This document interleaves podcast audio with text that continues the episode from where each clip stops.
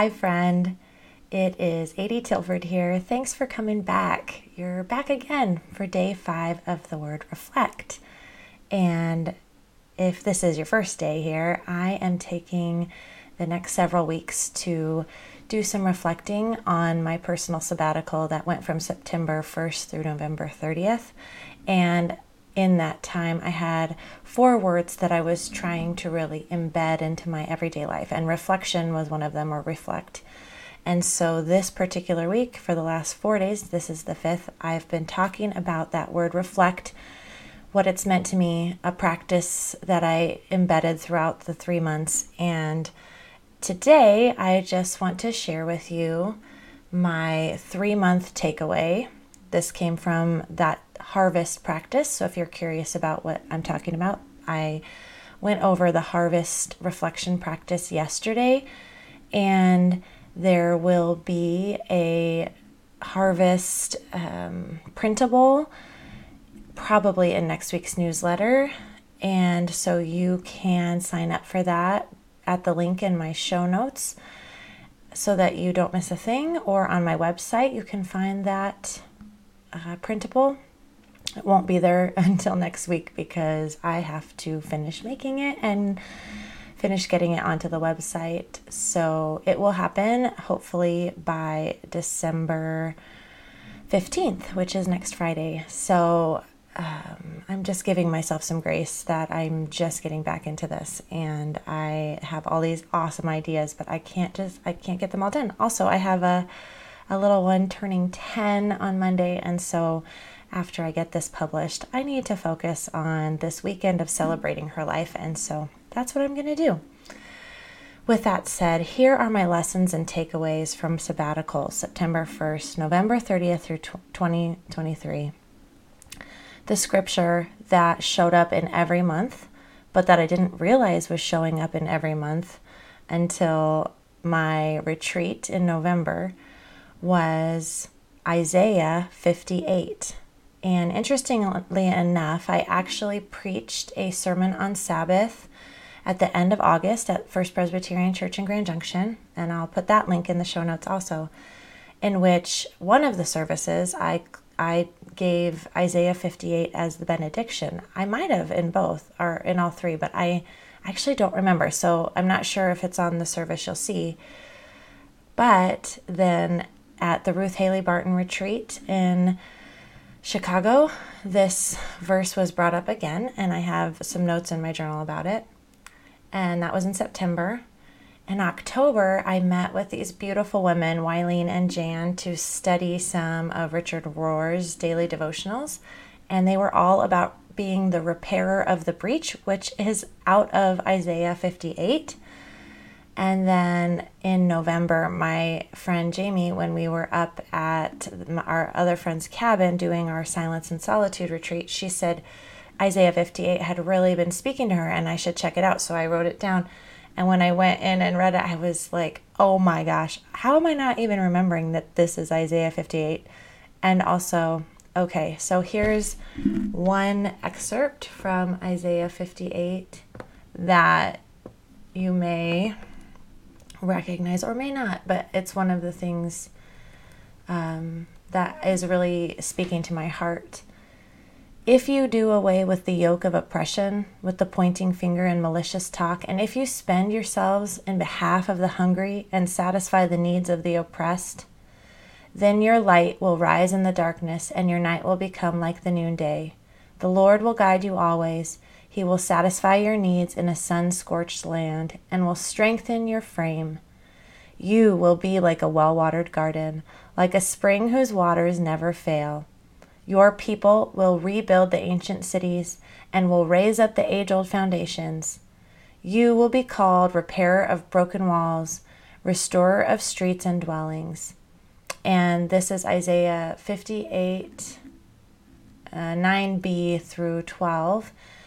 And it is from the NIV version because I forgot to change it to a different version. So there's lots of beautiful ones. And I read the message to Sam last night. So check that out. Here are the rest of my lessons and takeaways. There are 11 of them. The first one is that delight is celebration and enjoyment of God. And some delights are instant. We notice them right away, like the little dinosaur riding a bike in Fruita, holding a Christmas gingerbread man decoration in his mouth. Delight. But some of them take time to develop into delight, like the pouring out of a sixth grader's heart in the driveway, where the emotions are big and the stories are intense, but over time you recognize that the driveway is becoming a sacred space and that you get the honor of holding those moments with your child. What a delight. What a celebration. Lesson number 2, the ministry of availability. Look at who is in front of you and show up fully you. There is power and joy in being present, and we can minister most intentionally and intimately when we are available to the people in our family, which also is in Isaiah 58. I just noticed that yesterday. Lesson number 3, join God in what He's already doing in us and around us. Now, in this particular reflection, this showed up at the beginning of my sabbatical as well, and showed up all throughout this message. And what's interesting was the transformation that occurred, in which I originally thought God was saying, look for what I'm doing outside of you in this world and join in that. But what I started to realize was actually God was saying, look at what I'm doing within you, within your heart, and show up there. And also outside of you, but that it's also internal showing up, that God's doing work right in our internal lives. And we sometimes, I at least, I'm guessing you as well, we don't even recognize it, or maybe we do and we ignore it. There's all kinds of things we might do, but when we show up and participate, that's when transformation starts to blossom. Lesson number 4, I really began to learn and understand in a personal way where my addiction to busyness was born and how it continues to show up in my life. And I hope you will join me in a big celebratory hand clap that I said no to an offer that was really beautiful yesterday around another ministry. And just knowing that when I'm saying yes to this podcast and my other commitments I've already said yes to, I cannot say yes to something else. I have to say no. And that has been a really hard thing for me in my life.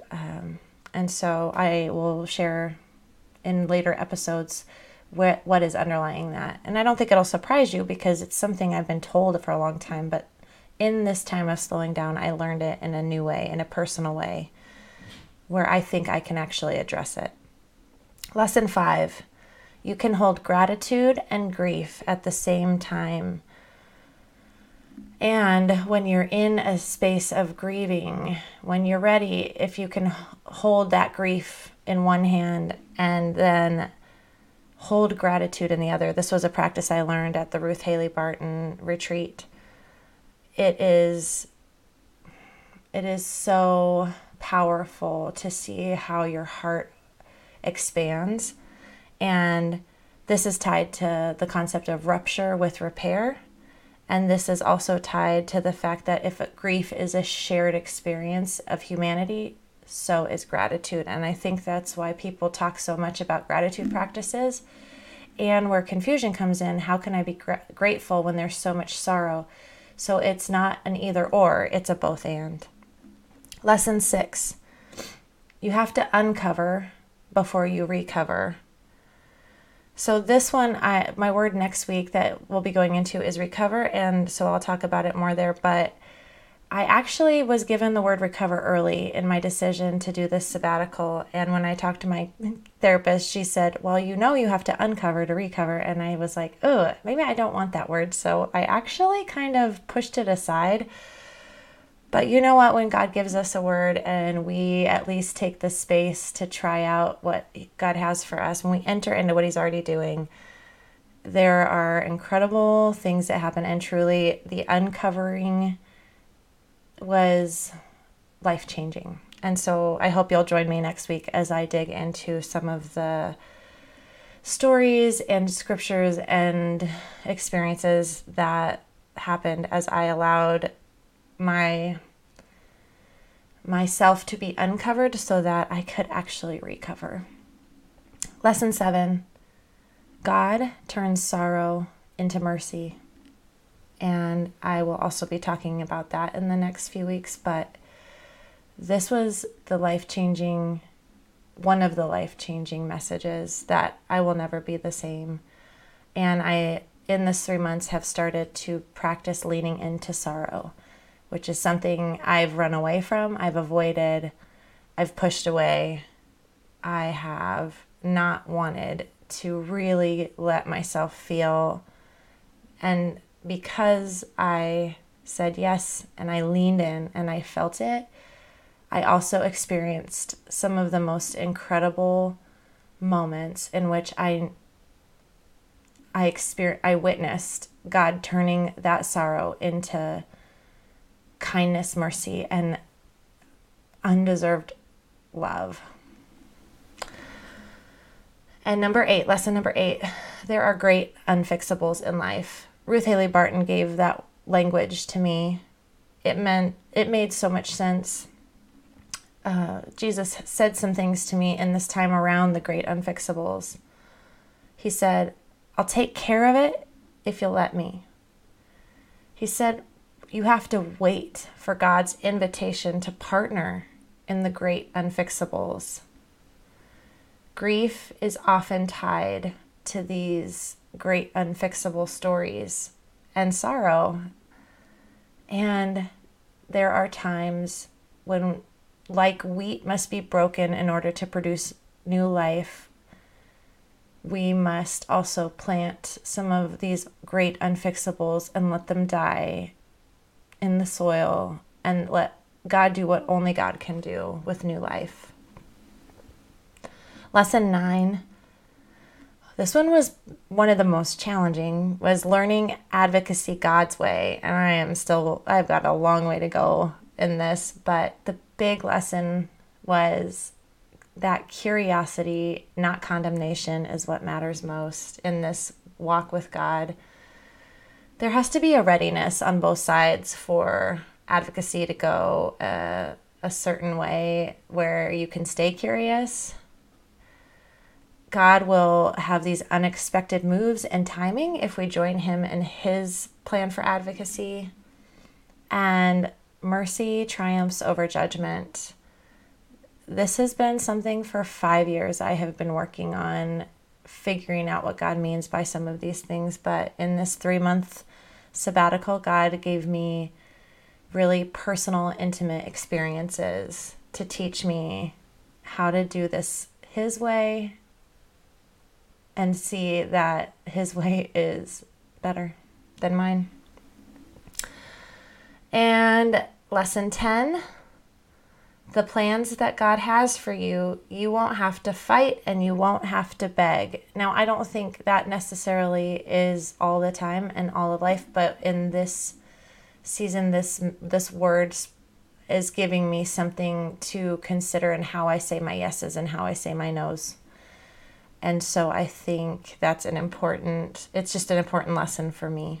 And I think we have to pray over those things, because sometimes I think the things God wants for us or the plans that we're heading into, there is some fight or, there's a different heart stance, but I'm having this as a takeaway that for me in this next season, that is part of it.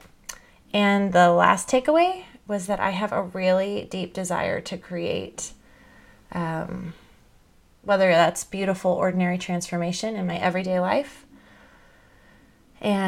or whether it's creating something like this podcast, I need to remember in that not all requests that come my way are mine to fill. And so I'm excited to see where that takeaway leads. I started this week with an Advent reflection around Joanna Harrader's Advent devotional, Expecting Emmanuel, and I shared about Tamar. And I wanted to leave you this week with this little prayer. It's the last two stanzas from her prayer, Tamar's blessing that Joanna wrote. I love this devotional for many reasons, but these blessings are one of my favorite things I've ever read. And so I'd like to leave you with this blessing. It's just the last part of Joanna's work on page 32 of her devotional, Expecting Emmanuel. May the God of cloud and fire lead you in the wilderness, providing room for your grief, support for your anger, comfort for your pain, attention to each part of you. May the God of cloud and fire burn away your shame to reveal your shining wisdom, your unmistakable power. Amen. May awesome things happen for you today and in the coming days. Thank you for being here.